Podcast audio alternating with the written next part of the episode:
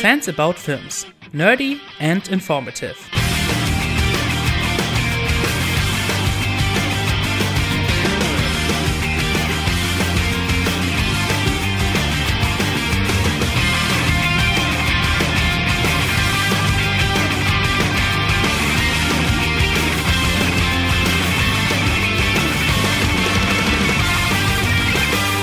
Dear listeners, and a very warm welcome to the newest episode of Fans About Films. I actually stopped counting. How many episodes are there now? I don't know, but you will see it in the description.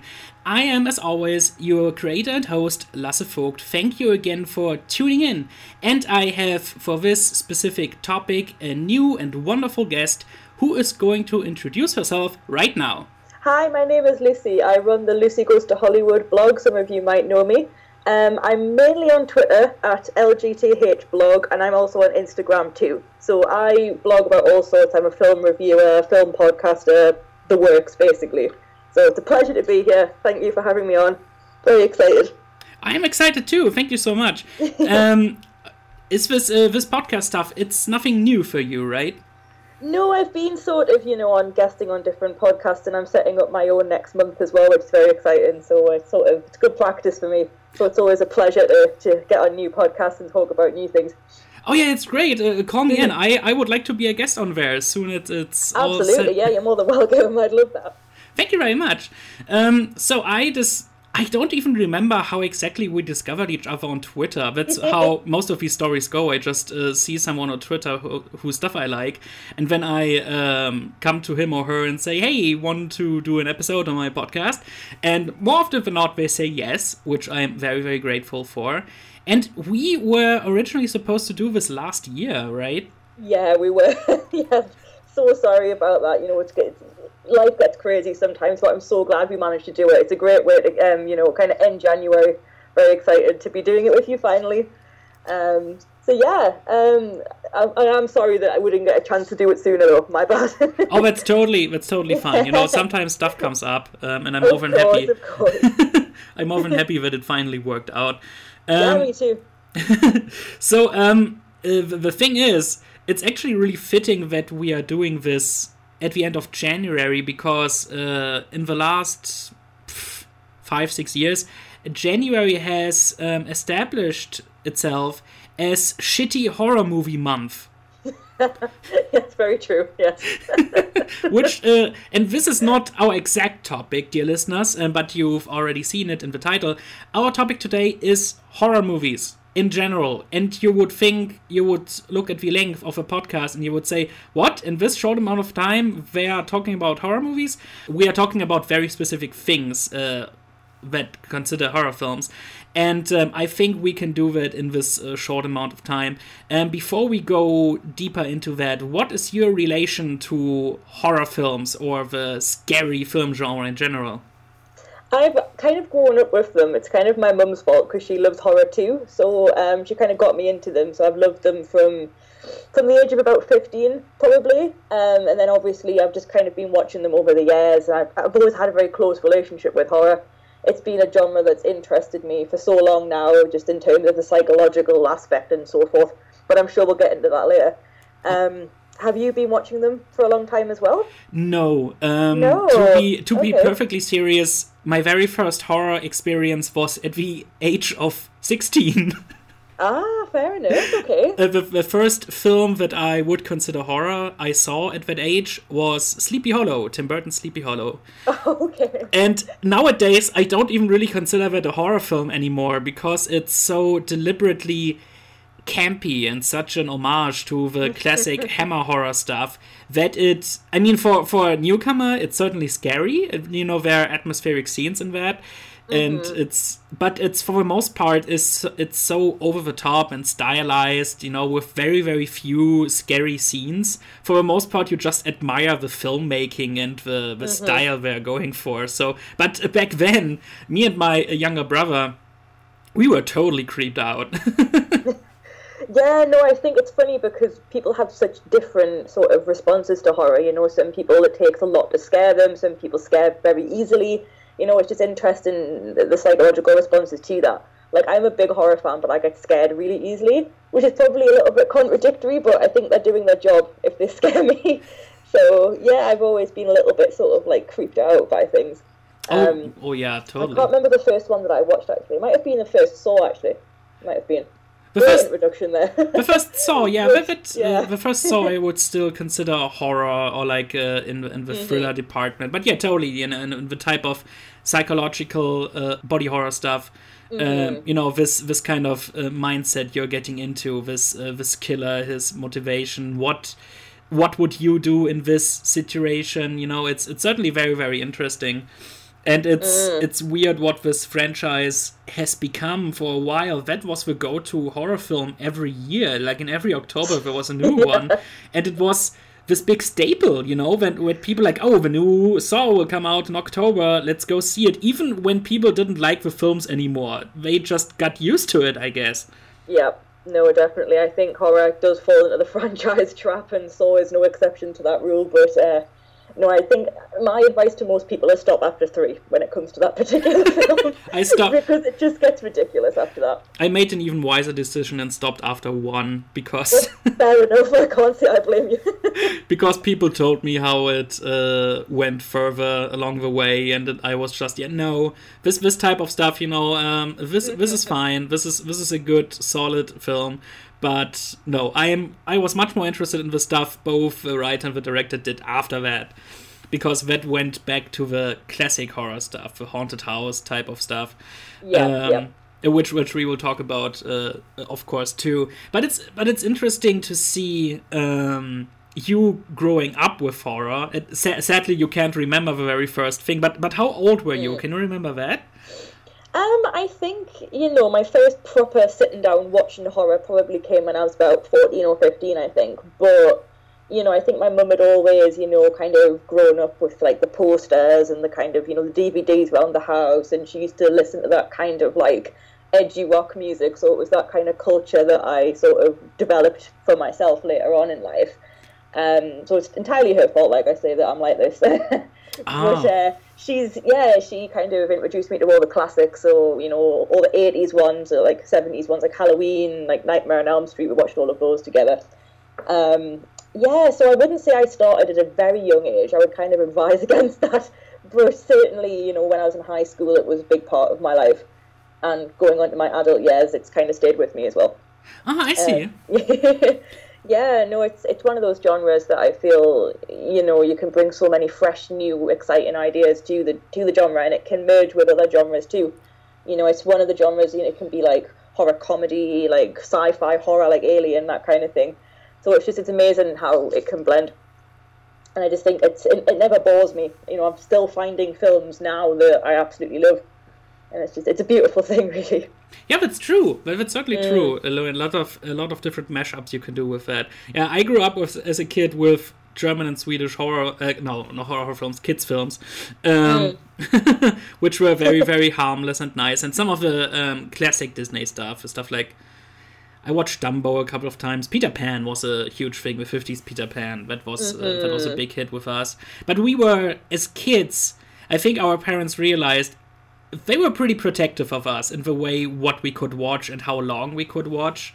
And uh, they also realized that we had, me and my brothers, we had, especially me, we had this big sense of imagination and we would react to films in a very very um, big emotional way. Like even like they they uh, didn't let us watch the lion king until i was like maybe 10 or like Oh, wow. Beauty and the Beast because that's uh, that has some of the more rougher stuff in it. You know, with uh, in Lion King, the father dying, and Beauty and the Beast. You know, the whole uh, magic beast thing in the scary castle. They knew that that probably would scare us, and we actually we didn't want to watch ever the second half of the classic Disney's Jungle Book because of Shere Khan. We were so afraid of that that after the big um, Monkey City thing, we would just stop the tape and say, "No, after this is the scary stuff, we can stop now."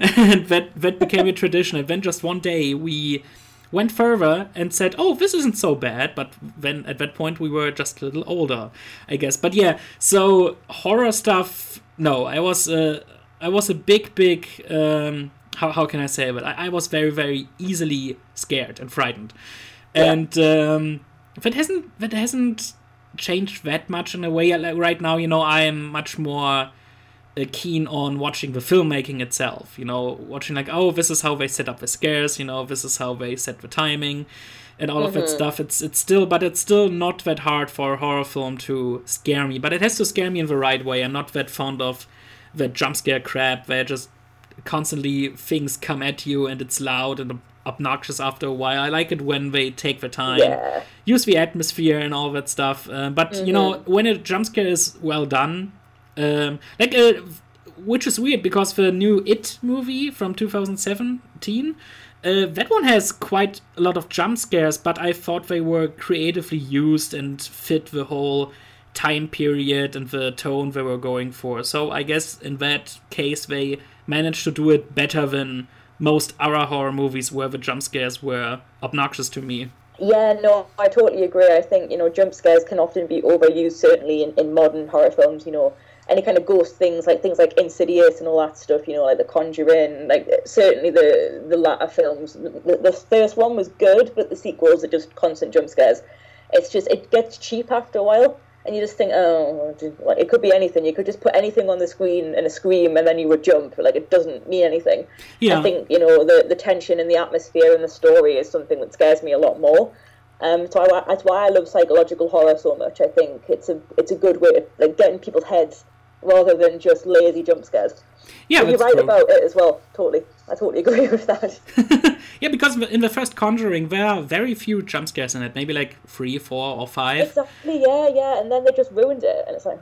Oh no, I don't. I didn't. I didn't think so. I really, really liked the second one. I thought it was a little bit oh, long. Oh, really? Oh, but I, uh, I, I, didn't. I didn't think that they. I didn't think there were that many more jump scares in it. I still thought it was uh, creatively done, and. Mm. Uh, and it's, I think my favorite jump scare, when you can count it as a jump scare, is when the old man's face pops up in between the lamp and the TV, and he's screaming, "My house!" That was that was just fantastic when I watched it in the cinema. the whole the whole audience screamed, and then they laughed, uh, which is great. But even even later on, when they use some of the scares, they are so well set up that I didn't mind the relief, the big noisy relief. I mean, there are more jump scares in the second one, I think, than in the first one, but not by but not a whole lot. I watched it a couple of times and I didn't I didn't mind it so much. So I guess that's yeah. something we can disagree on.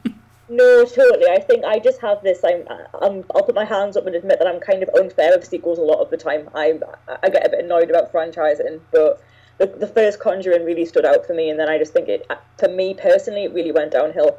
But you know, I think as long as they're not just every 10 seconds, then you can, a jump scare is, is a, a perfectly valid way to scare the audience, just provided you use them creatively, like you said.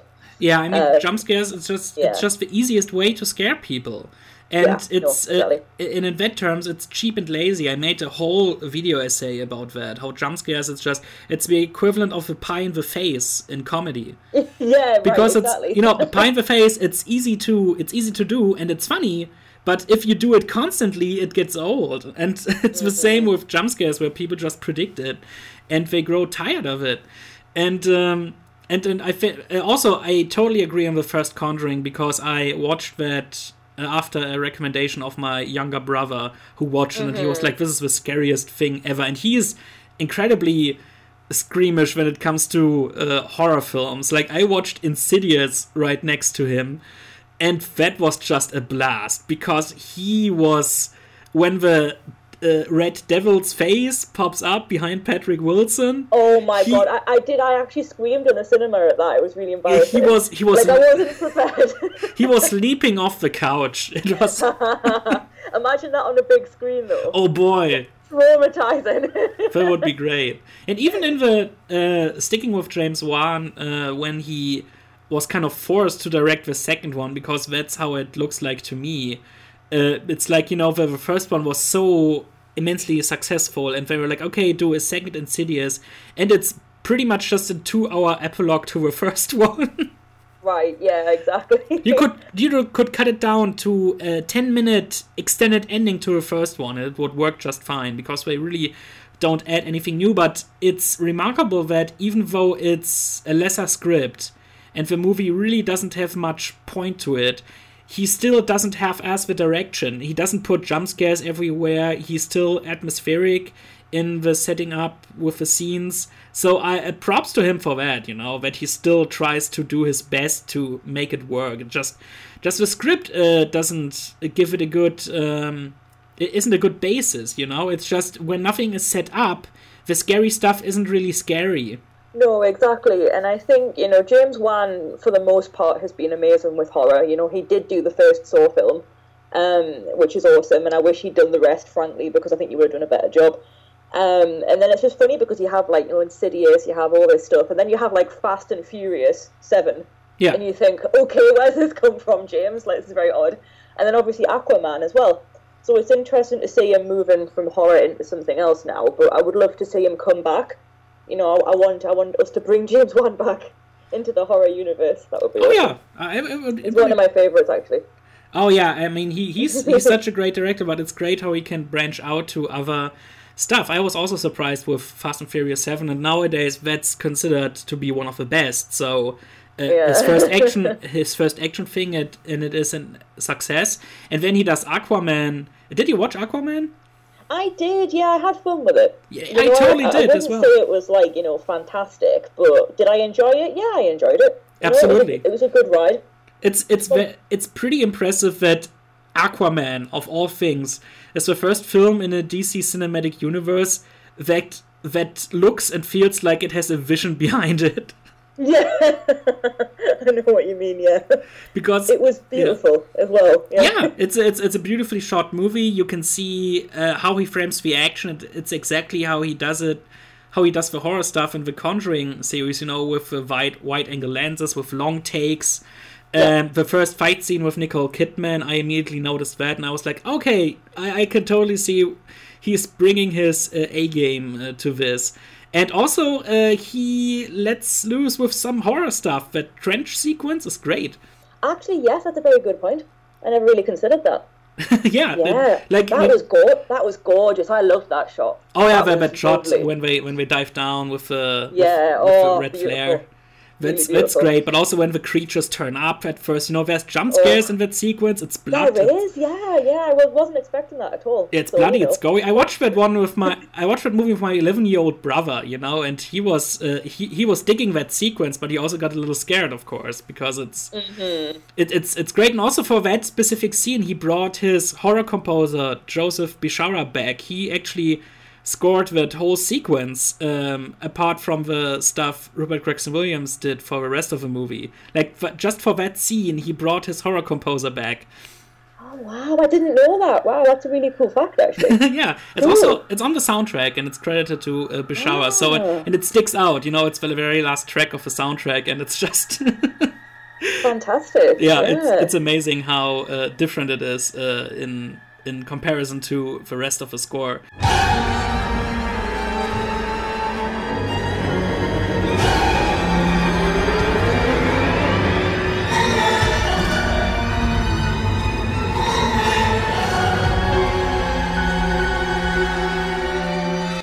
Yeah, um, no, so glad to see that you're also a big fan of uh, James Wan and his work.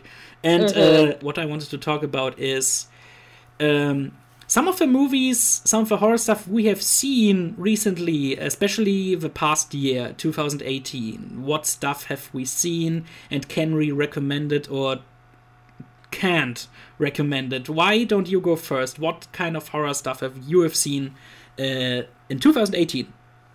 Okay, the main one for me, I've kind of banged on about this on many podcasts already, but I'm happy to do it again. Um, Hereditary last year was such a good experience in the cinema, like so fantastic. Have you seen it? Um, I have to admit, I bought it on Blu-ray. I watched maybe like the first hour, and I was like, I can't, I can't do it anymore. I was ah. so, I was so scared, and I will finish it at uh, some point. I just can't do it now. I was just I I couldn't take it. It was so I, I, I was just you know completely frozen in my seat, and it's just because the thing is uh, what I noticed immediately. It's not really it's not directed like a horror film at least the, the first half i saw it's directed like a drama it's written like yeah. a drama and the stuff that happens in it is so psychological and in this very very brutal way realistic and so emotional that it just it, it just I I know it reminded me, you know, I, I can see why people compared it to The Exorcist because that also is directed like a drama. Yep. And that's why it holds up. And this is just like, you know, there are no jump scares in it so far. I stopped at the point where um, Toni Collette comes in and uh, at night and says, let's try this stuff, you know, let, let's try uh, in the living room to, to, to call to uh, our daughter, you know. At, at that point, I was like, no, no, I can't. I just have to stop it now. I just, just can't. Well, I hope you can finish it, but I totally understand that kind of reaction. I think it was a very uncomfortable watch for me. I think it was, you know, um, big, big, big, big spoiler alert just for listeners out there. Um, obviously, when the girl dies, that was such a, a harrowing moment for the entire like cinema. I think everyone just you could hear a pin drop in my screen, and it was just like, oh my god. Yeah. And you thought, right, this is taking a wild ride here. Like this is awful. Yeah, but what's what's really worse is not the incident itself because that that's ca- that comes out of left field. But uh, I was kind of prepared for that because I think someone on Twitter like like told me something about that. So I, I kind of I kind of pieced in my head together what would happen, and so I was kind of prepared. But the worst stuff is what comes after that because he just sits there shell shocked. He drives away, goes to bed, just lays there, and then you can hear the next morning his mother finding the body, screaming, and then they cut to the head covered in ants. That was the point where I was just. yeah. Uh, that was the first time where I was like, I should probably turn this off. Yeah, no, I think it's it's very much about like the horror of grief, isn't it, and the horror of sort of denying things and the you know human things, and yes, there's a supernatural element to it, but you know, like if you kill your own sister, it's a harrowing, horrible experience that you'll never be able to forget. So it's just such a wonderful way of portraying that sort of genuine, realistic horror. Um, and I thought Tony Collette's performance of, of grief was just fantastic, and she has been snubbed at the Oscars. It's not fair. Yeah. but, but that is another conversation entirely.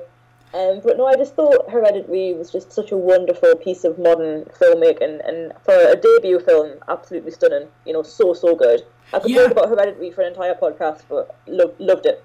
Like loved every minute of it. Oh yeah, yeah, that's that's good to know because with um, it's amazing uh, during the last few years what like uh, debut directors did, like The Witch. Um, that was also a first timer, and it's Yes, like that was fantastic, with- wasn't it? Yeah, and with both of these directors, it's like they uh, they directed movies since like decades. It's so professionally done and so uh, self conscious. It's so steady um, in the way they Yeah. handle it, and it's just amazing. You know, we have so many great fresh talents out there, and it's it's interesting to see where they go next after that. And uh, let's let's hope for the best because, boy, um, Hereditary. Because I've I've seen some criticism online uh, of people who didn't quite like it which I can understand. You know, maybe it's something that uh, relates to them personally, or they just liked it for they just didn't like it for for certain plot stuff or decisions or something like that. But it's it's undeniably a very very well made movie, and I was uh, very very stunned by the filmmaking. And uh, the same goes yeah with The Witch, but that was 2015, 16, I think. Yeah, around about that time. Yeah, I just think it's wonderful. You know, the if that's your debut film, I mean, come up, like, I want to see what you've got next. You know, it's just it's really exciting. Yeah. and lots, lots of filmmakers are doing that recently. It's just like, oh, so much talent. Like it's not fair. but yeah, so I mean, aside from Hereditary, what else was there? Have you got one that you saw? Oh, absolutely. Um, I watched um, I watched Overlord. Oh, Overlord. Yes, fantastic example. Yes, Which is- love that. Yeah, which is a great example of uh, you know putting different genres into one. Because I had the, uh, the fun experience. I watched that with my um, with also my podcast friend um, uh, Rachel uh, Bennett. Um, I was visiting her at the time in America, and I uh, and we went to see that movie.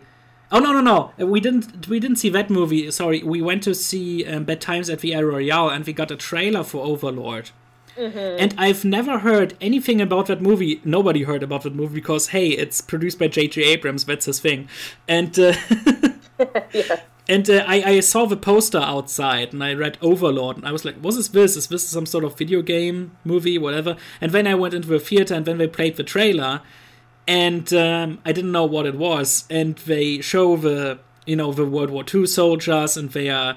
Uh, get, they are getting shot out of the air, and then I was sitting there like another World War II movie, and I was kind of drifting off, and was like, you know, I would really like to see a World War II movie where they get trapped in a very, very uh, disturbing horror film. And then the trailer revealed that was exactly what the movie was.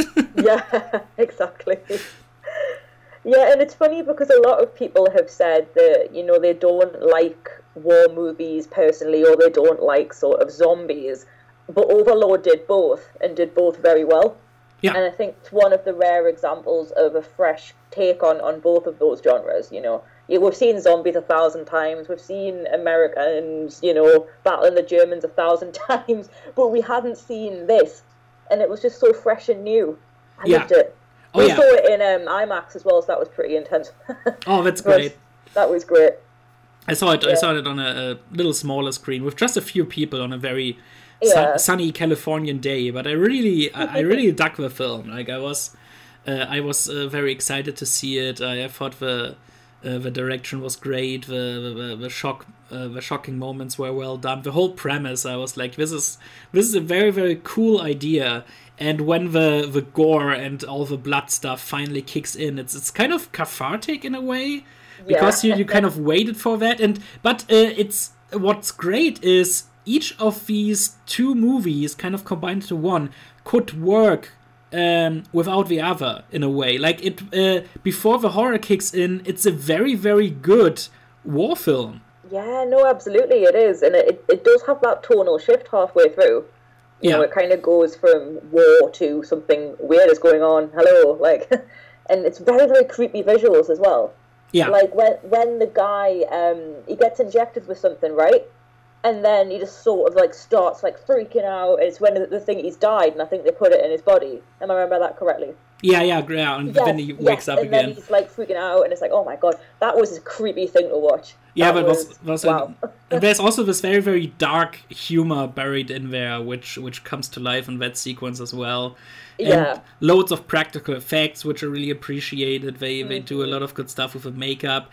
Uh, great villain. Um, you know, they, you you get. Uh, and also, they, they don't give much of a background of like the serum or the exact plan. You know, it's it's kind of like it's it's vague how it's like, oh yeah, super soldiers, blah blah blah. But you can piece it together in your head, and they don't over explain it, which is nice because then also you can fall into that trap with horror, over explaining everything uh, to the point where it doesn't. Uh, where it isn't scary anymore, and in this they they do it very well. You know, c- certain things are unanswered, uh, which which also to me didn't come across as sequel baiting because the movie ends in a way where it's like this could totally be a standalone thing, but it could leave itself open for you know another spin on this specific idea.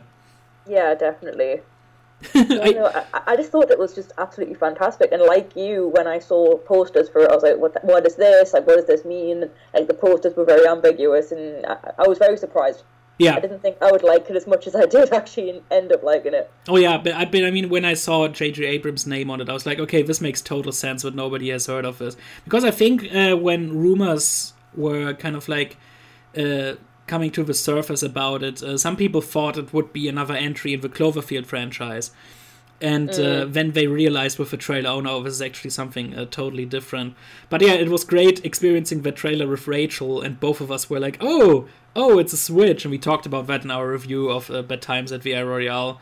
And I and I sat there like, oh, I will probably go see it. And then I saw it a couple of months later, and I was uh, pleasantly surprised. It was it was a fun fun ride, fun mashup movie. Yeah, I totally agree. Is there anything else in 2018 horror related you've seen that has come out? Uh, yeah, there was um, there was a quiet place as well. It was at 2017. Oh yeah, I It, still it dep- depends on where you were in the world, I think, but I think it was 17, 18. I think it straddled those two years, didn't it? But it was definitely big last year. true. I, oh, it was totally big. I still Yeah. I still haven't seen it unfortunately, but I heard great things and I know the premise and it sounds it sounds awesome. Yeah, it's it's fascinating what they do with silence, and I think silence is a very underrated sound technique in films. You know, I mean, it, it technically is a sound.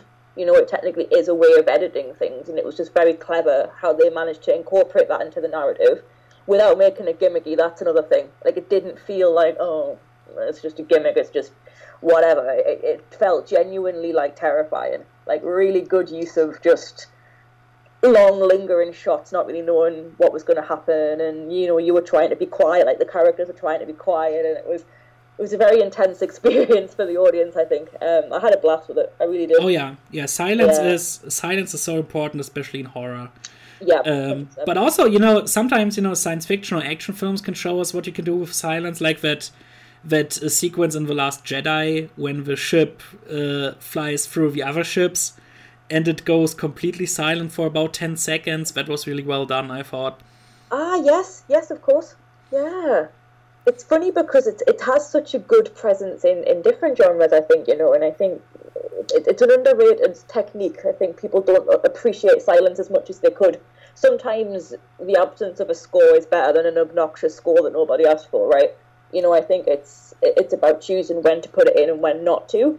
Mm-hmm. That's something that I, I find just really fascinating. And a quiet place was, you know, I, I'm trying not to spoil things because I really want you to get as much as you can out of this. But it's just such a you'll be on the edge of your seat the whole time. It will not be comfortable for you, and it wasn't comfortable for me either. But I had a, I had such a good time with it. Oh yeah, yeah, I, I can imagine. Yeah. I, am looking forward to it. I will I will pick it up on DVD as soon as I can uh, see it somewhere. I, am sure I will. Mm-hmm. I, I won't have a, a as rough of a time with it like uh, Hereditary because uh, mm-hmm. I, I, know it's a different type of horror and uh, it has it has also some actors in it I really like. Uh, looking forward to that. Um, what I saw in 2018 horror related was uh, was something very interesting. That was um, the house with the clock in its walls. Okay, yeah, we missed that one unfortunately because we kept seeing trailers for it like every single screening we went to, and then we didn't get a chance to go in the end. Mm-hmm. What was that like? Oh, it was great because I went there with my little brother because it's uh, I don't know what was it rated.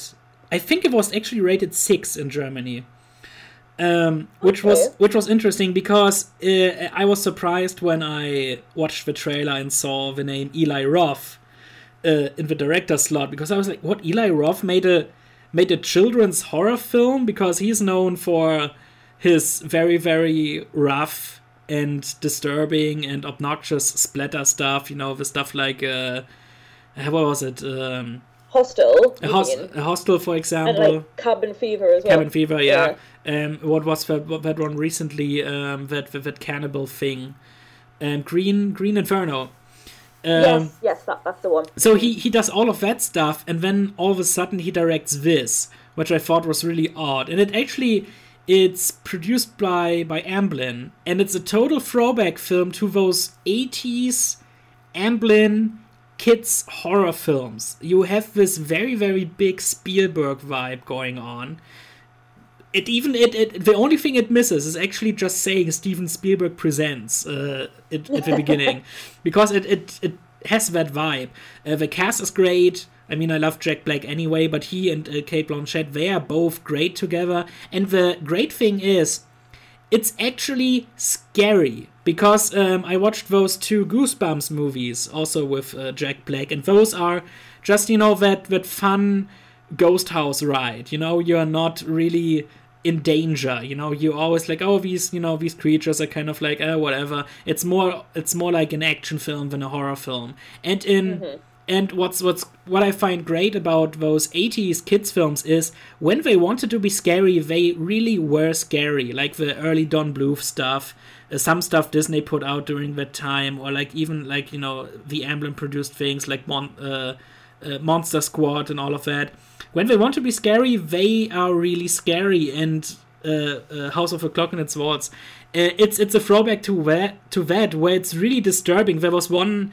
There's one point, and I won't spoil it, but where they look over into another house, and there's this ghostly figure behind the window, and I jumped. You know, they don't sell it as a jump scare. It's just this thing there, and you can't quite make it out. But both me and my little brother, we were just totally frightened. And when you know, when this kind of movie can actually make a grown up jump. That's great. You know, they, you have creepy dolls there, you have, um, you know, a scary makeup. They, they do a lot of great things with it. The story is pretty sweet. Uh, the, the, the way they hint uh, towards the um, past of one of the main characters is very well and emotionally done, and also how they reveal how the bad guy actually got uh, you know his powers and his plan. It's so disturbing in a very very fun but also intense way, and I appreciated that from a kids movie. Yeah, no, I think I'm gonna check that out now, right I think you've sold it to me. Oh yeah, because I wasn't sure, like seeing all the promo materials and stuff. It's a it's a 12A in the UK, so that's what we would consider quite tame. Um, and I was kind of like, eh, I'm probably not going to enjoy this, but I might actually. Let, let, me chat that out, and I'll get back to you. I'll let you know what I think. Oh yeah, that, that would be great. It's it's really fun. It's it's uh, it's it's a fun it's a fun scary film which actually you know has has some good uh, horror stuff in it, but also some some enchanting things. And it's uh, it's it's great to see Jack Black acting opposite all of these things because there's always this this um, twinkle in his eye where it's like, yeah, this stuff is pretty scary, but it's kind of enjoyable and fun too. You know, it's it's always like it's it's almost like he admires the horror in a way, and that is very infectious. And the, the acting is pretty solid from uh, everything from everybody involved. There are certain um, Eli Roth regulars who pop up here and there. But uh, I thought I thought uh, it was it was actually quite fun and uh, quite disturbing for this kind of film. I, I, actually missed this kind of film. It's you know kids can handle way more than we give them credit for, and we even play around with some uh, gore ideas where it's not blood but it's something else. yeah, no, I, I, totally agree. I think you know I, a lot of the time I think film studios tend to sort of like patronize kids a little bit and I think you know that they kind of don't understand that they are like you know like you say Goosebumps was a huge part of like your childhood and, and mine as well. You know, which was in, and they they were creepy. Like I remember some of the stories; they were they were strange. Oh yeah, I read the books. Yeah. Yeah, and then you have things like, did you have um Courage the Cowardly Dog at all? And no, no, I didn't. That's a um, strange cartoon show. It was on Cartoon Network here in the UK. Look it up. Courage the Cowardly Dog. Very strange, very creepy. I, Even at the age of 23, I'm still creeped out by it. I, but, least... yeah, very, very odd. It's funny what kids can handle. yeah, I've at least heard of it here and there. But it's, yeah. uh, it's, it's great to see um, certain kids' films, um, you know, going that extra mile. Because it was, uh, it was funny where uh, I when I watched Inside Out in the theater, and there's the part where they are in the subconscious, and this big scary clown turns up.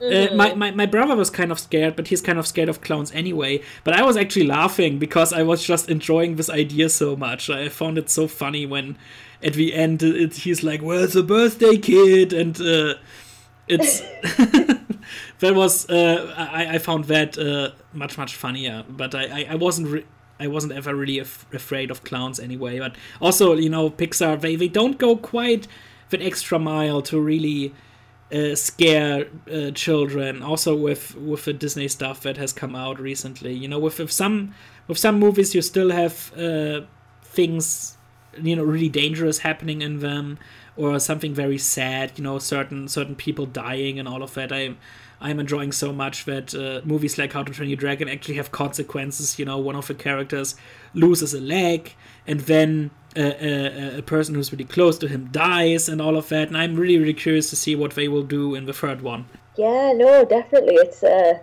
it's just it's just strange, isn't it? I'd, I'd love to see more sort of things that are either cartoony or tailored to children with a bit more creepy stuff included in them.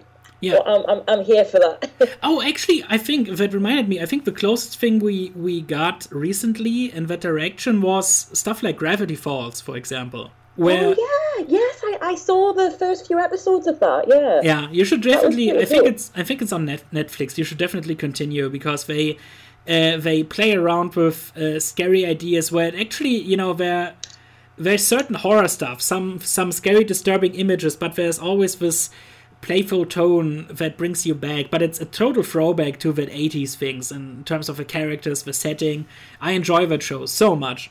Yeah, I'll, I'll, check it out then. Yeah, I mean, I think I watched the first like three or four episodes. Maybe I, I, remember my friend showed me them. Yeah. And then you know you kind of go off and, and you forget about things. Yeah. This is the thing with Netflix; they've got so many good things on it now. Oh yeah. it's just impossible to watch everything, right? And, and I'm, I'm, grateful for that, but I'm like, guys, just slow down with this quality content. Like I need to catch up. but you know, it's just so many good things now. Sticking with um, kind of like kids animation and horror, uh, Hayao Miyazaki does that stuff uh, pretty much constantly. Stuff like you know, um, Spirited Away is a great example where you have both this kind of Alice in Wonderland story, but there's also very very scary things going on, and also um, some some things you aren't quite sure what to think of it. You know, certain characters are revealed, and you are not like immediately, oh, this character is good or this character is bad. There's something in between, and you're not quite sure. But uh, Spirited Away is one of those great examples where they balance this enchanting stuff with very, very scary stuff pretty well. Yeah. Yeah, definitely. It's a.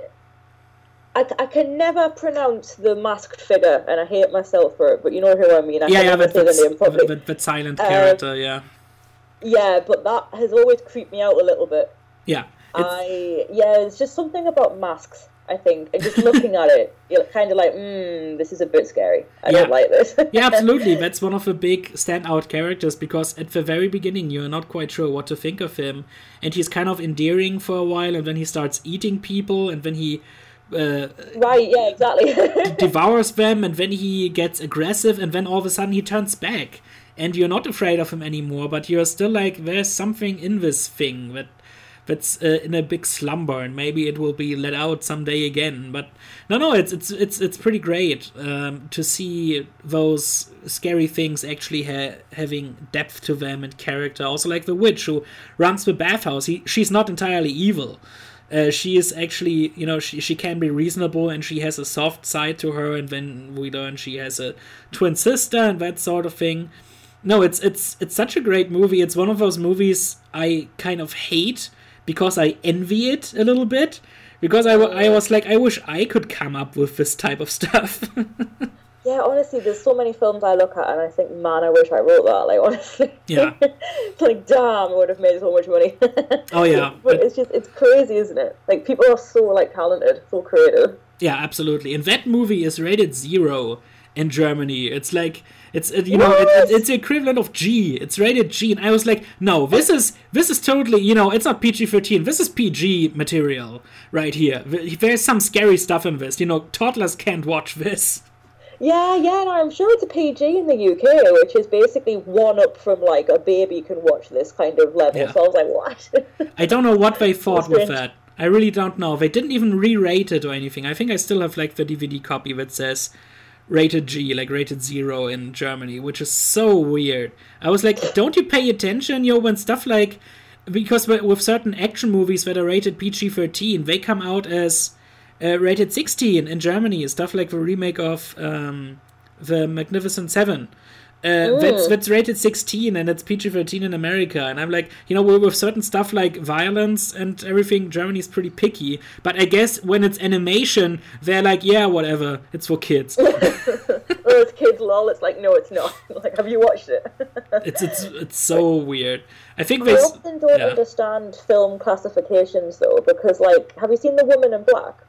uh, I I I have seen parts of it yeah Mm, so The Woman in Black in in the UK was rated a 12, oh and it's so scary. And I was like, this is at least a 15.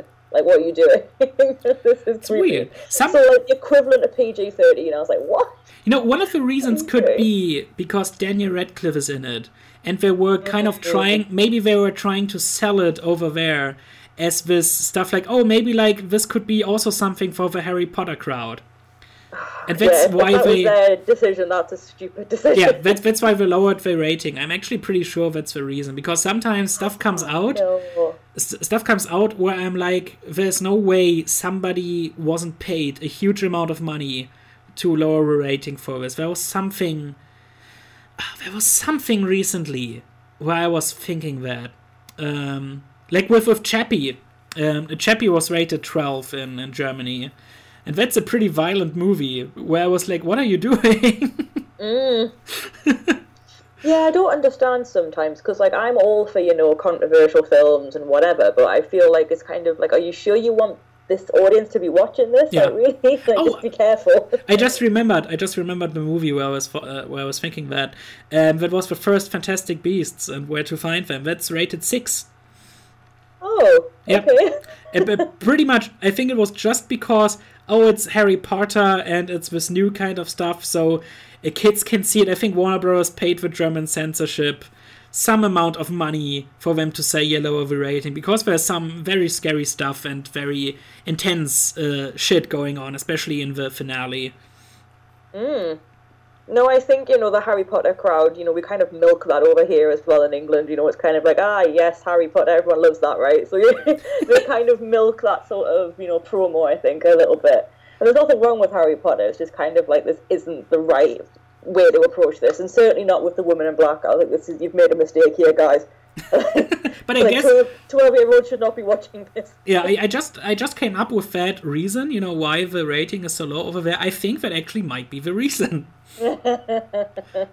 You know, you're probably right. yeah, when I sometimes I'm sometimes I'm right about this. I'm I'm I'm pretty good predicting certain things. Like for example, when I see a trailer and I'm like, this is gonna bomb. Like it maybe it might get good reviews, but that will sink.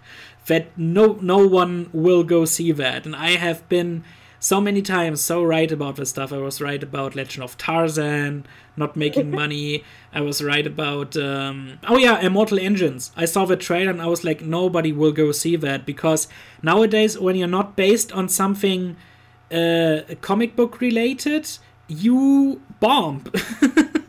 Yeah, no, it's may- maybe you're the oracle. You're predicting all these things, you just Yeah. don't know it yet. the, the next the next thing I'm predicting is uh, Alita Battle Angel. Where I'm like, this this movie looks fun. Nobody will go see that because the source material is too obscure for a mass audience. Yeah, I would like to see it, but I, I can't see it performing as well as Yeah. they would have liked. No, even with James Cameron's name on it, this this, this thing will tank. No, I, I think I think it will. I'm calling. I'm calling it now. I, I'm. I, I would like to be proven wrong at a certain point in time, but with that thing, nobody will go see it. No, uh, at least not the masses. You know, certain fans will will see it. My little brother actually wants to see it, but um, this will. Nope. This will tank. I'm so sorry. yeah, it sounds like you take your brother to a lot of uh, screenings. My, my brother has different tastes to me, unfortunately, so Yeah. I can't do which, that. bring, which brings me, box office brings me to another thing. This is a question I would like to ask you. Why do you think horror movies during the last couple of years are doing so incredibly well, no matter of what they're based on or of what part of uh, universe they are or something? Horror films consistently are doing well. Um, Do you have do you have a certain reason or an explanation for that? Um, I think you know people are just enjoying the sensation of being scared now. You know, it's very much a sort of let's go to the cinema, let's watch a horror, let's be scared, and you know, I, I just.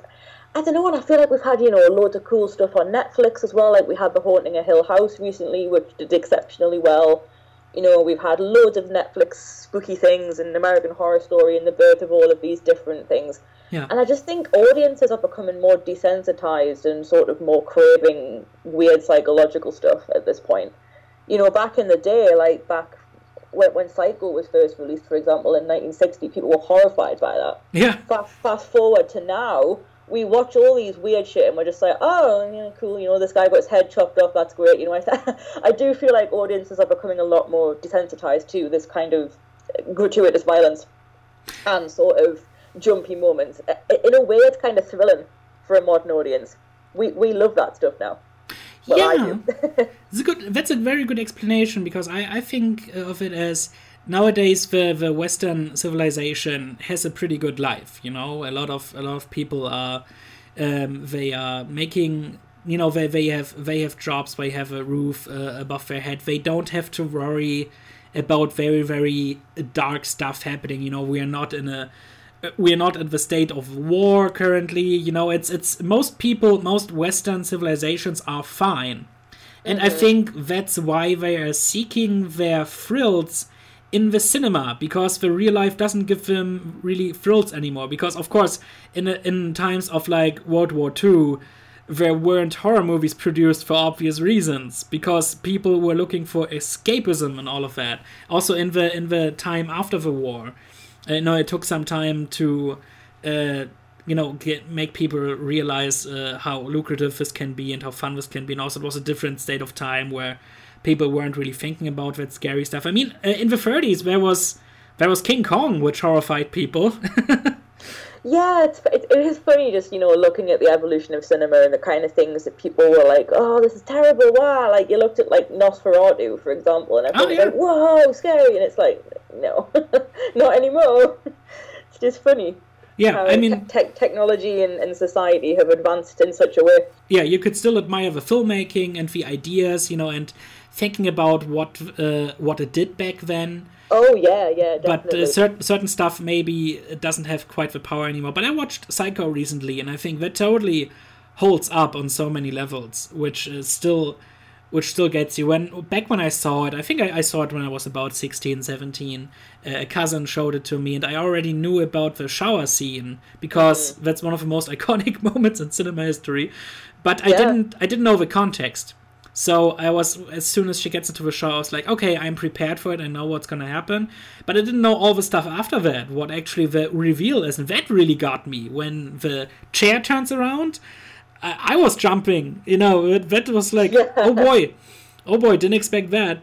And it's uh, if uh, I think I talked about that. Um, in a in another podcast episode, but I I was like, if I had a time machine that would be one of the first things I would do. I would go to the premiere of Psycho and see the audience reactions. I would love that, yes. I would give anything for that. like, I love how Hitchcock just didn't care. They were like, look, we don't want to put your film out there. Audiences won't watch this. And he's like, fine, I'll find another studio then. And they were like, oh shit. You know, he wanted it out there and he got it out there. Yeah, he financed it himself. without that, we wouldn't have had the gradual sort of evolution into the horror that we know today. Yeah, absolutely. I love, I love, Hitchcock. He's just wonderful. oh yeah, put put his own money into it. Um, yeah, shot exactly. it with his TV crew to save money. Boy, he uh, he just wanted to do it. Uh, some some somebody on the internet, I think it was Jay Bauman of uh, Red Letter Media. He he said uh, Hitchcock did it kind of like as a lark to see what he could get away with at the time.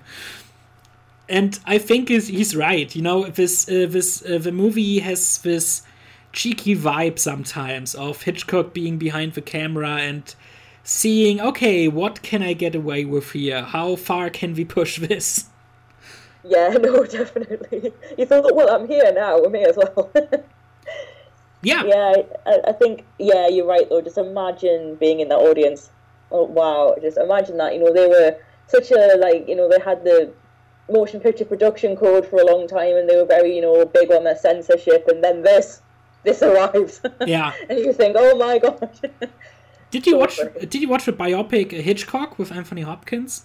I did. I really enjoyed that. I thought it was great. Oh, yeah, it was really great, especially at the end when he's air conducting the screams outside. Yeah. Oh my god. I I love Anthony Hopkins, obviously, you know, so just to, to, see him as Hitchcock, it was just fantastic. Yeah, absolutely. No, I, I enjoyed.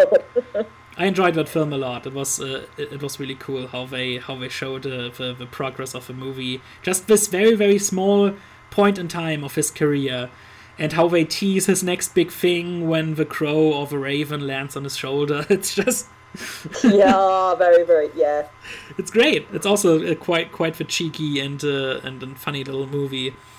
But uh, yeah, and uh, your explanation was pretty good with why why are horror movies doing so well nowadays? Um, because I also wanted to talk about the appeal of horror. What is it?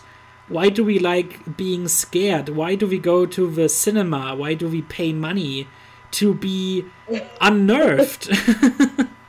I think, you know, obviously I'm not a psychologist, so this is just purely my hypothesis, but I think you know, we, we love to be thrilled as humans. You know, we love to go on roller coasters. We love to do things like that. We love an adrenaline rush, and I think horror can give you that adrenaline rush.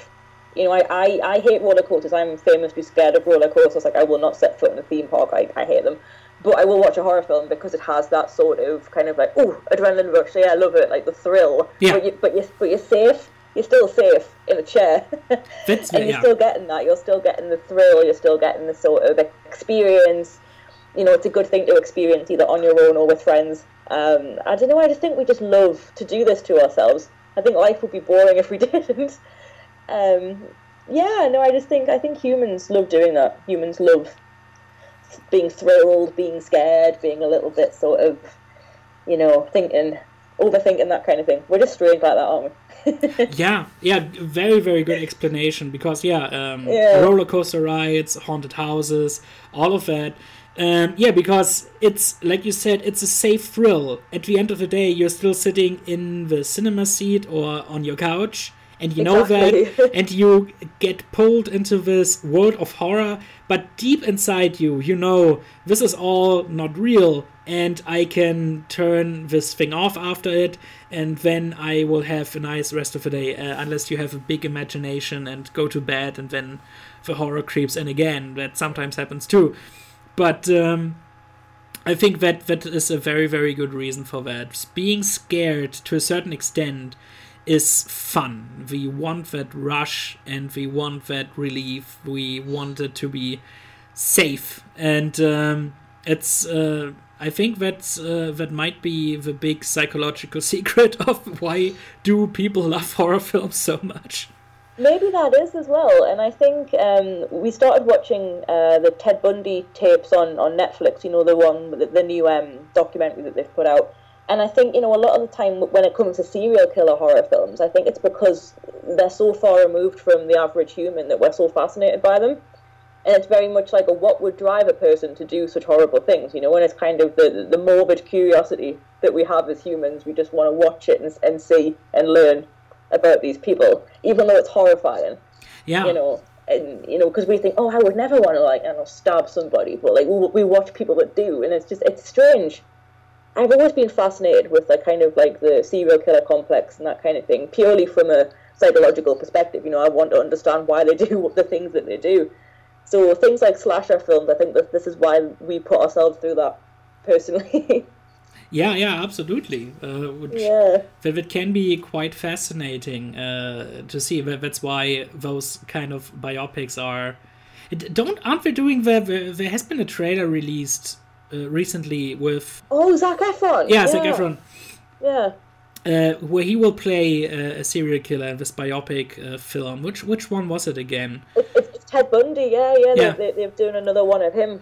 Um, so that there's a one with actual Ted Bundy's like voice on Netflix, and then this is Zac Efron playing Ted Bundy.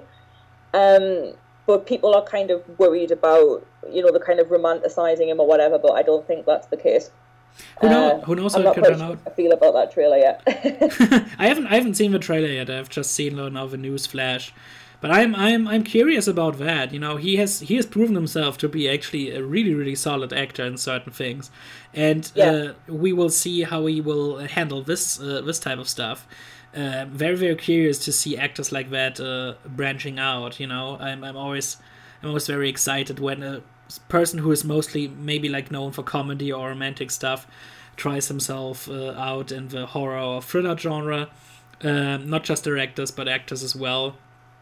And there's been there's been some, some some cool stuff. Wasn't there? I think it wasn't that movie also from 2017 or 18? Ghost Stories, that British. oh, Ghost Stories, yes, I loved that one. That was fantastic. I liked it a lot too. Like I was I wasn't very keen on the ending. No spoilers here, people.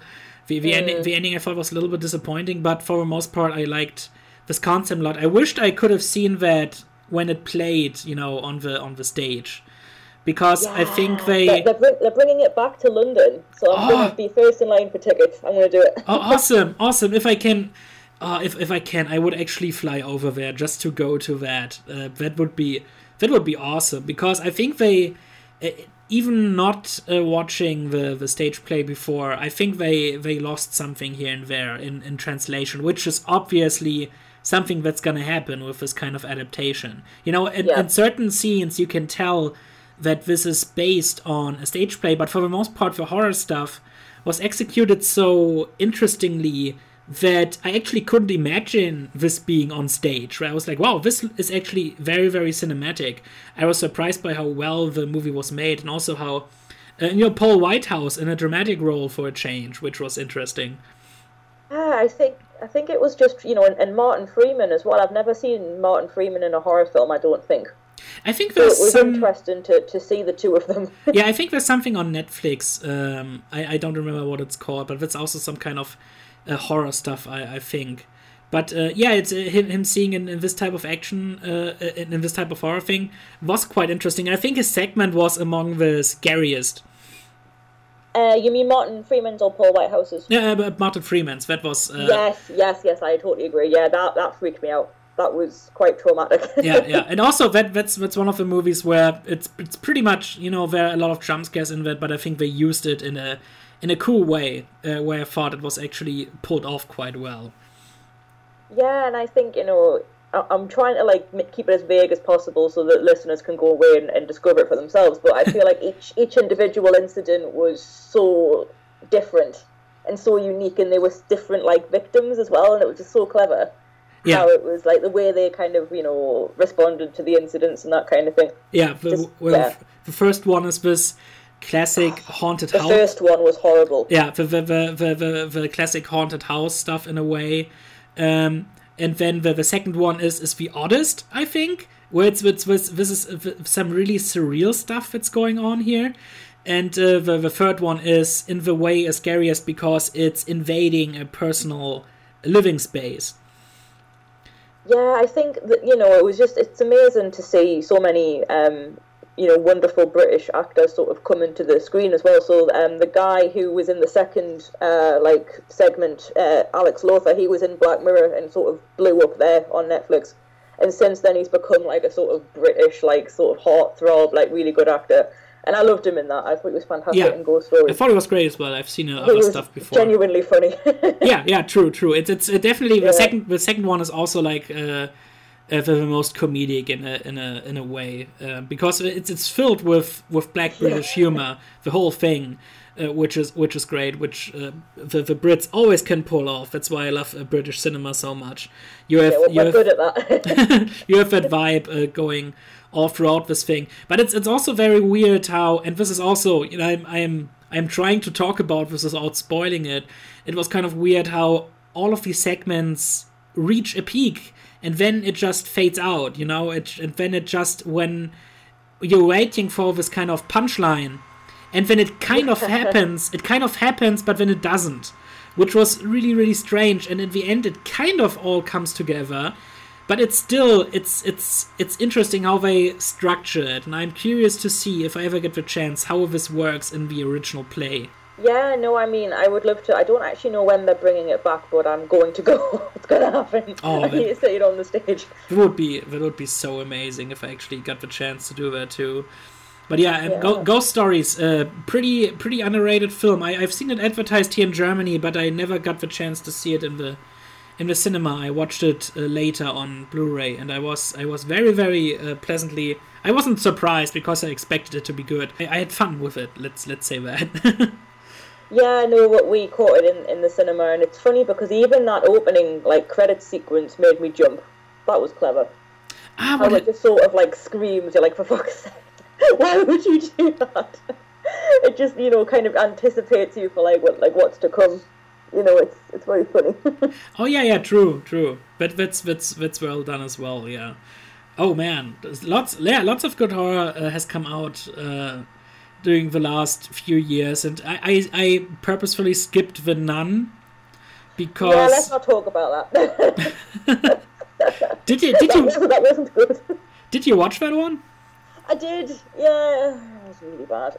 oh boy, because it was like, oh, the Conjuring universe, not directed by James Wan, not interested by. yeah, exactly. Like, this, what is this like fake? Like, like who is this person? Like, no one cares. You know. Um, it was really bad. It was just sort of a really weak story. It's the epitome of jump scares for the sake of jump scares. It was just nonsense, really. Um, and they got into a lot of trouble for the um, adverts they did on YouTube as well. I don't oh, yeah. know if you saw those. I heard about that. I, I, I never saw it in person, but uh, I, I heard people complain about that when I saw like a reaction video of it. That's, that's a dick move, yeah. Yeah, it's a stupid move as well because you know a lot of people lie about their age on YouTube. So like, if you're a 12 year old or like whatever on the internet and you get that targeted advert at like midnight or something, that's just not fair. You know, yeah. you, have got to be sensible with these kind of things. Like, fair enough, put it before an R-rated movie in the cinema, but don't put it on YouTube. You know, Yeah. just common sense. because I was also afraid of because the nun uh, that was for me it was for many people it was one of the highlights of the second Conjuring. I thought it was very well done there, and the explanation of it is also great. And I actually thought the nun movie would ruin that. You know, they would maybe make up a different kind of backstory and all of that because the point in the second Conjuring is um, it's it has this uh, this this figure, you know, it, it, it takes on the th- this look of this creepy nun to insult the beliefs of the main character, to, to to be blasphemic and all of that. That's the whole point. And I actually and I watched the trailer for the nun and I was like, is this like this? Oh no, this ancient stupid thing with some stupid backstory and it's gonna ruin the second Conjuring. I was like, no thanks. Does that happen? yeah, you pretty much hit the nail on the head there. it's just not even worth watching. I was bored, you know? Like, I was just sort of sat there, and then I jumped a few times, and then I was just sort of like, oh, I want to leave. But I don't like walking out of films, so I, I, I, I've got a rule that I don't walk out of films. So I'm just going to sit here. Okay. To tolerate it. I walked. but it was great. I would all. I walked out of one movie. Um, but it's, Oh, which one? uh, it, was, it was a bad German comedy. You wouldn't have heard of it. It was it's Oh, called okay. uh, Bully Parade, which is like an anthology anthology sketch show. And I walked. I pretty much walked out because my whole family wanted to walk out.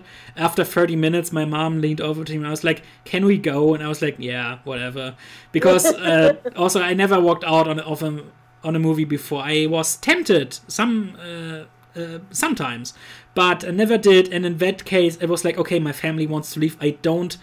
Uh, one of the main reasons was I don't want them to stick around if they don't want to, because I didn't want to see the movie. I wasn't like I wasn't dragging them out. It was their idea to go see it, and I was like, okay, let's go see it. And then they regretted it, and after 30 minutes, they had enough, and I was like, okay, fine. Yeah, no, I think there's been some excruciating film experiences that I've had, but I've stuck through it somehow. yeah. You've just got to. The, the closest I've come to walking out of a film before was Brave. Um, the, the Pixar's Brave. At the point when it turns out the mother is turning into a bear. When they reveal it, and you know the curtain falls uh, down and she's a bear i was so incredibly angry i almost walked out because at that point i was like okay now i know every other step this movie is going to take and there it's not you know it's and also it's ripping it's kind of ripping off brother bear and i was like no this is actually and I was so tempted, but I stuck with it. And the rest of the movie is not horrible. The whole movie isn't isn't bad objectively. I was just very disappointed by that reveal. Yeah, no, I, do- I, do, I do hate it when like a film takes a turn or it sort of reveals something. You just sat there going, "Oh wow, why'd you do that? you Yeah. just ruined it. It could have been good." Absolutely, absolutely, I totally agree. But boy, yeah. Um. So then I, I heard with the nun, I heard something about like magical Christ blood or something. oh God, what? I can't even remember. ah, okay. Then it's like I've, probably. I've tried to block it from my memory, quite frankly. I, I, I I'm just like, I don't want to watch this again. what I, what I could get from the trailers, at least it looked like it was well made. You know, it looked like it was atmospheric in a way, and it's it has this uh, also this uh, old school Hammer horror vibe. Uh, did they did that right at least? Besides the jump scares. I mean, cinematically, yes. You know, it was very sort of gothic. You know, obviously it's it's set in like a convent, like with nuns, so it's got that kind of gothic, you know, old school vibe to it, and certainly Hammer influences. Just narratively speaking, it was really bad. Okay. And I think it's such a shame because it's like, look, you've got clearly got a good production team, you've got good special effects, you just couldn't make the script work. yeah. And that that obviously can destroy an entire film. It's like, yes, it can look beautiful, yes, it can look whatever, but if it doesn't tell the story correctly, then you've lost me. Uh, You know, I'd rather have a good story and slightly off cinematography than the other way around. You know. oh sure, sure, absolutely. Just Oh, me boy. personally. I mean, I, know there are some people who prefer the aesthetic, but for me, it's like I want a good story. And yeah. if it's not there, I'm like, nah. Absolutely. Now I listened to the I listened to the soundtrack beforehand a little bit on iTunes, and I was like, this is this is really really cool, creepy music. That deep deep demonic throat singer they use. I thought that was well done. Yeah, that was cool. Yeah, and that's the thing though. Like they had all of these cool elements, and then they just failed with the script, and it's like, why? Ah, a- Sack your screenwriter, get another one. yeah, damn. Because that that nun scene in the second Conjuring with the picture, with the painting on the wall, that's one of the best scenes in that, where oh they man, yeah. really really prepare you, and it's uh, it's great when for a moment the eyes seem to be brighter and lively when she turns the light on, and it's it's uh, just the painting again, and also no, not really a jump scary scene. It's just atmosphere and waiting, and then at a certain point it escalates, but in a way that isn't uh, cheap. No, no, exactly. Yeah, that was that was well done, and so I was like, oh, this is this is cool with a nun character here. And as soon as they announced the nun, I was like, okay, this is a cash grab just because that character was popular. I'm waiting. I'm actually waiting when they will do a soul movie based on the lipstick demon face, you know, from the Insidious movies, because yes. But I'm also thinking about maybe we missed out on that. You know, there, there was a certain point in time where they could have made a cash grab movie and they just uh, continued to make these insidious movies and I stopped after three. I was like, you know, three was solid, but it's what's clearly not directed by James Wan. You know, it was fine movie in its own right. It had some stupid jump scares in it, but whatever. But uh, after that, I stopped, and then I heard things about the fourth one. I was like, "What are you doing, Jesus Christ?" Yeah, no, honestly, I think the first Insidious was just so wonderful, and you know, it's the whole like, oh, it's not the house that's haunted, it's your son, like, oh my god, you know, that kind of thing. Um, and you know, it's very much like no matter where you go, the demon's there. Yeah. It's like shit, like shit, man. Like it was just such a cool concept. I love the script. I love the cinematography. There's that scene where the kid's in bed, and then you can kind of see this like elongated arm with like long fingers, and you're like, oh, Oh, yeah. And you also, know, little things like that, and then they just get lazy. I think, and Ve- that's such a shame. yeah, the, the handprint on the window early on is also great. Yeah, and the, the mhm. clicking, this clicking sound, it's so amazing, especially for how, how cheap the movie was, how quickly they shot it. I think they shot it in like three or four weeks. Um, very, Mm. very, very quick thing, and then it became this huge hit. And that, that, I think that was one of the movies that actually kind of set up Blumhouse as a production company. That was one of the later ones where it wasn't uh, you know, quite the Blumhouse we know it today. But that was when they tried of uh, kind of tried that formula out, which they're doing now pretty, you know, at least financially successfully. So uh, I'm curious to see where all of that stuff goes. But uh, yeah, Insidious, and then the second one, like I said, it's just an extended epilogue. The third one is in its own right. It's a, it's a fine movie in a way. It works as a prequel, but it's it has also this the stupid ending jump scare. Also with the lipstick face demon. I think uh, I heard that he's also in the fourth one, but I I haven't seen that one because I saw the tr- uh, I saw the trailer and there's this figure with like the, the key hands, you know, and it puts the key in a, in your throat and you stop screaming. Do you know what that character is called? Uh, no, I don't actually know. He's called Key Face, which is the one part of his body where he doesn't have keys. Oh my god. He's credited stop. as Key Face in the ending credits. Oh my god. that, that's so cringy. Yes, yes. Oh boy. I'm kind of curious to see it now because I heard it was just so bad. I was like, let's uh let's let's try it out at some point maybe. But you know, I I think I will watch uh, Hereditary before that just to be sure. Like th- this can't be. You know, I, I I can't live with myself not finishing that masterfully done horror movie, but instead just going and watching a crappy one. yeah. Yeah, no, I'd much rather, you know, you watch something that was actually good than put yourself through scares for the sake of a shit film. Yeah. So, Watching a- definitely try, try and finish Hereditary and then let me know what you think because Oh yeah, I loved it. oh yeah, I will. I will as soon as I finish it. I will put it out on Twitter too, because I made this tweet. I am about halfway through, and I can't. F- I I think I can't finish it. I am so exhausted and and uh, incredibly unnerved. Watching bad horror movies is always a bad experience, like watching a bad comedy. Those are pretty much the two genres that are the most awful things to sit through. Because you can watch a bad action film and maybe get some entertainment out of it or like a bad drama you know like how the room is a failed drama and it's one of the best bad movies ever made because it's just so incompetent in the way it does anything. Mm-hmm. But when you're watching a bad comedy that means it's not funny. And when you can't even get that out of it, that's a big fail. And also, a horror movie not being scary that can sometimes work in an unintentionally funny way. But for the most part, a bad horror movie for me is just a thing that's that's filled with jump scares and does nothing else. And that's just that's just something I don't want to put myself through. No, exactly. I think honestly though, I think you know bad comedies are worse than bad horrors. Yeah. Because at least like bad horrors are kind of unintentionally funny, like you say, but like a bad comedy, you're just kind of cringing. You're just like, oh, you're just trying too hard. Stop. It's like I really can't get on with American comedies a lot of the time. Like they have to try really hard to impress me because I find American humor quite cringy. Oh, yeah. But you know, I think you know there are some really solid examples, but there's a lot, a lot of bad stuff out there as well.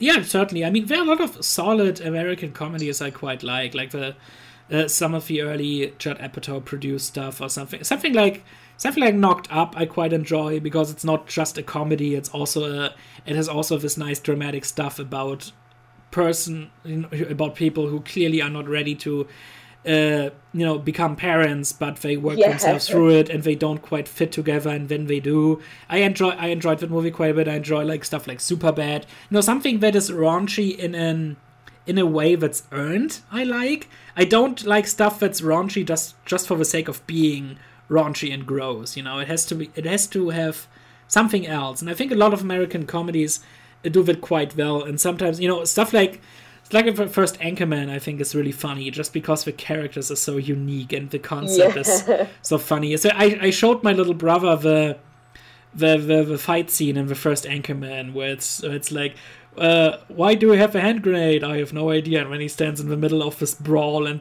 screaming with a hand grenade, it's just it, how this whole thing escalates and puts the movie on a whole different rail. How where it's like, where did this come from? But it works just because it's so random. Yeah, I loved the first Anchorman, and then the second one, I was like, oh, never mind. but hey. Sometimes, yeah. A lot of American, you know, um, animated comedy stuff, stuff like Storks, which was this very, very surprise hit. Where it's just like, boy, this movie that wasn't really advertised that well is so incredibly funny. yeah. because with British stuff, you kind of expect it to be funny in a way. That's just how the that cinema works. I, I just love, uh, you know, I mean, Britain has this big, big history with great comedy stuff going all the way back to, you know, Blackadder, Monty Python, uh, all Yeah. that stuff. You know, I grew up, I grew partially up with Monty Python, and that's. I still, it's on Netflix now. I still like to watch it. It's even like the odd ones. It's just, it's it's so iconic right now, and um, I Yeah. I never get tired of just British humor. This very very interesting kind of humor, which I never can quite crack. It, like I, I never I never quite can put my finger on it. What makes it so special? It's just so different from everything else. Yeah, I know exactly what you mean. Like, obviously, I'm I'm British and I've lived in, in England all my life, and I still don't quite understand where it comes from. but we just have this unique talent for doing it, um, and it's great. I mean, we sometimes we get it wrong. There's been some terrible British comedies as well as there always is, but Yeah. you know, for the most part, we're quite good. oh yeah, absolutely. I mean, there's always a bad day for everything. So Yeah. that's that's absolutely understandable. But you know, British comedy is much more than just uh, Edgar Wright, and he did he did a brilliant job with the Cornetto trilogy and uh, Oh, yeah. with everything else he did. So you know, also with uh, Spaced, you know, where they set up a lot of jokes that would pay off later in a bigger way. Um, but yeah, British comedy is just filled with stuff. Even like in British horror movies, like I said, with uh, ghost stories, there's there's a big twinkle in its eye where it's like, oh boy, n- nobody can pull this off except the British. It's it's great. yeah, no, I totally agree. Yeah, how how did we how did we come to comedy? Yeah, just like bad comedies are horrible. I guess that's the connection to, uh, to our horror topic. Yes, no, so, sorry guys. I, always it's always a segue in in podcasts. I think, but no, I think it was very much a sort of you can salvage a bad horror, but you can't salvage a bad comedy. Yeah, absolutely. You know, because I have so many bad horrors. Like my my stepbrother has this joke with me where he buys me a crap horror film every every year for Christmas, and then I watch it and review it. Um, so he's bought me some terrible ones. I've got one called Strippers versus Werewolves. That's amazing. But- so crap, and I was like, "What is this?" That sounds amazing, certainly. so funny. Yeah, so I think you know at least you can laugh at, at bad horror films. You know. Oh yeah. Oh great, great. So um in conclusion, because my if this podcast, you know, people are used to some segues and weird tangents sometimes, but it happens all the time. Even in interviews I do with with certain people, you know, like I do I did some um, composer interviews in the past and sometimes we just uh, go go off script in a way and just talk about this stuff and then that stuff and it, it's fun. Oh, I always do that. Yeah. Um, so, um, to uh, be, before we give this a conclusion, is there something coming out this year horror related you're looking forward to? uh, yes, there's the new um, Jordan Peele film, Oh, which is yeah. What's that? What's that called again? Us. Us? Us. Yes. Really excited for that. Um, and I'm excited for Velvet Buzzsaw on Netflix as well, which is coming out this Friday. I think oh, that's got Jake Gyllenhaal in it, and it's meant to be like about the art. Yeah, yeah. I'm very excited for that. oh, I heard about that too. Um, does the new It movie come out this year too? The second Oh, I one? don't know actually. I haven't heard much more about it. It's gone a bit quiet. Yeah, I think I think it does because I think I think they're so late with the marketing because they're like people will go see it anyway. Yeah, I think it is. I hope it is yeah. because I really enjoyed it. I thought it was great. They Yeah. did such a good job. Oh yeah, I'm, I'm curious about the second one because that the the grown up stuff I think is weaker than the kid stuff in the book itself. But I I I'm curious about they they picked very very good actors uh, for the grown up versions of these characters, and I'm I'm curious to see what they will do, how they will pay it off, if they even get into that whole, um, you know, uh, cosmic, uh, like uh, Lovecraftian stuff that's in the book. If they if they do that in this movie, that would be interesting. Oh yeah, definitely. I still haven't finished the book actually because it's so Oh, long. okay. Well, you will you will you will see when you get to it. I was it's it's sat on my shelf and I'm nearly there. that, that's good. That's good because it has this payoff none would expect quite so much. But yeah, that's that's some horror related stuff that's coming out. I don't know. Maybe the new Hellboy will have some horror in it. Probably. I mean, it's rated R. Maybe it will combine this action horror stuff. in- well, I'll, I'll probably watch it, but I'm not that interested in it because it just looks pretty cringy from the trailer. but we'll see. I thought it. Lo- I thought it looked fine in a way where I was like, oh, I admire the makeup, I admire the creatures we're showing. You know, I admire that it's rated R and letting loose a little bit. But you miss that Guillermo del Toro touch, that style, because it's not. Yeah. It's not quite the same. But if they can do something else, something different, because it's weird. Tonally, the jokes are really not that different. So I was like, why are they even rebooting this at all? But I guess also del Toro is kind of like uh, with his projects, you know, moving on and see what he can do. I mean, now he has some clout with uh, his Oscars, so uh, I'm I'm glad for him. Maybe now he can actually get that Lovecraft thing off the ground. You know, he wanted that. Yeah. Uh, certain Lovecraft things he always wanted to do, and maybe he can do it now. Yeah, maybe. I mean, he's, he's just so wonderful, though, isn't he? He's just such a wonderful filmmaker. And just Absolutely. his vision, just love him. Such a, I'm such a Del Toro fangirl. I Oh. love everything he's done. I, I'm a big fanboy as well. So I, I, I love his work, and it's always so creative and so unmistakably him. Always, Lit- it's it's it's great how he how he uh, lights his stuff, how he writes it, and, and everything. Like even if he, uh, uh, no matter if he does a horror film, like uh, like for example, um, Crimson Peak, or if he does something like Hellboy Two or Pacific Rim, you can always see it's one of his films, and I I really admire that. yeah, and even The Shape of Water, which was just so beautiful. Oh yeah, yeah, absolutely. And I, and I cried at it. I was like, it's so gorgeous. But, like, and it, but you're right, it's just so him. You know, it has very kind of like Pan's Labyrinthy vibes in a weird way. Yeah, Yeah. absolutely. But yes, sorry, again, tangents, but I love Del Toro. Which is He's just so wonderful. which is quite amazing when you consider Shape of Water might be one of the more easily accessible films of his. Yeah, no, exactly. If that one actually is one where you're like, oh, I could show a person who isn't quite into certain genres or doesn't even know anything about Del Toro, I could show us this person and he or she would probably like this. Because I'm Yeah. trying to I'm trying to get at one point I want to show my mother Pan's Labyrinth. Because I will I, I want to see how she will react it. I I think I described it already. It's kind of like it's kind of like Del Toro's version of Schindler's List in a way. Where Okay. it's wh- Very true. yeah, where, where he tackles this this very very serious topic, but he makes it his own by throwing that fantasy stuff in it, and the uh, experience is just marvelous. But at the same time, so incredibly brutal and violent and so heart wrenching. So I'm I'm curious to see how she will react to that one. Um, it's uh, I'm I'm I'm definitely I'm definitely looking forward to. Uh, to that, I will, I will, I will show it to a couple of people. Actually, I, I have to show it to one of my friends who is a big film buff as well uh, through me, and uh, let's see how she will react. It's it's it's gonna be good. Yeah, it, it- it's a must watch that one for sure. oh yeah, I've shown most of my friends that as well. yeah, It's kind of like a, a prerequisite to be my friend. You have to watch that film. absolutely. In in Yeah. con- in conclu- in conclusion, and that goes hand in hand with Del Toro because he shows that in his horror films, the scariest thing are not always the ghost of the monsters. The scariest thing are just people. That's true.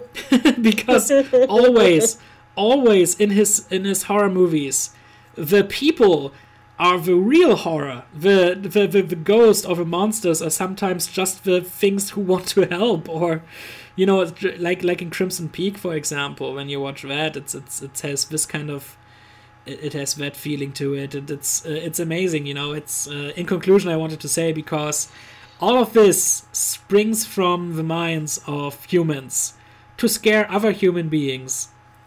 And Yes. that's why we are here. That's why we are discussing this. And to uh, to actually think about the fact that there are certain people who think of stuff to scare other people for entertainment.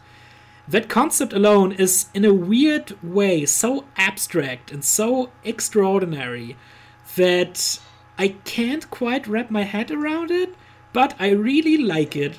Yeah, no, I think that was just a perfect way to wrap it up. Honestly, you know, I think you know that's just what we do as humans, and and I like that's the way I like it. So Absolutely, totally. So, um, dear people, I hope you had fun with our little rambling about this specific topic. Maybe it wasn't quite what you expected, but I think you can get something out of this. I certainly had a huge amount of fun. It was so great to have you as a guest and uh, listen to your input. yeah, no, it's been an absolute pleasure being here. It's I had an absolute blast. So many good films there. I could talk for hours about this, but obviously we have to come to an end at some point. So yeah, it was a lot. It was a lot of fun. Absolutely. So, um, where can people find you on the web of the Inter? Yeah, you can find me at LGTH blog on Twitter and Instagram, and if you just go on Facebook and type in Lucy Goes to Hollywood, then I will pop up. That's where I am. And I'm mainly on Twitter because Twitter is kind of my favourite thing at the minute. So Oh yeah, same here. Amazing. You can find me on uh, Facebook and Twitter at Lassevogt. I write German soundtrack reviews for scoregeek.wordpress.com and I'm also a news author for moviefreaks.de. Um, uh, definitely check that out. It's a great site with great, great people, big, big film fans. Um, I have a YouTube channel, The Deppard, where I do all sorts of stupid stuff. And um, I think that oh, and this podcast you can find on uh, SoundCloud and iTunes, and I'm the co-host of a different podcast. It's a 90s Christmas podcast with Laia Perez, also available on iTunes or on Podomatic.com. Together we talk about Christmas movies uh, from the 90s and uh, their uh, relationship with us and our big, big nostalgia. Definitely check that out. Uh, fun, fun podcast. We got some very, very nice comments for that. Um, thank you so much for being a guest on here. I had a great, great time, and I can't thank you enough for uh, giving us the time to uh, to be so incredibly helpful and knowledgeable about this topic. Oh, thank you. No, the pleasure's all mine. I've been wanting to be on here for such a long time now, so it finally happened. So, absolute pleasure. Thank Great. you. And you can you are welcome back anytime, no matter what topic it is or you want to talk about. I would really love to uh, have you back at a certain point. Yeah, yeah, absolutely. And we'll get you on mine at some point when we're all set up. Yes, That'd be fun. yes. Look, looking forward to that. Can't wait. So, dear listeners, thank you again for listening. You know where to find us. Uh, have a very good or maybe spooky night, and have fun being scared in the cinema to all eternity. And good night and goodbye. 拜。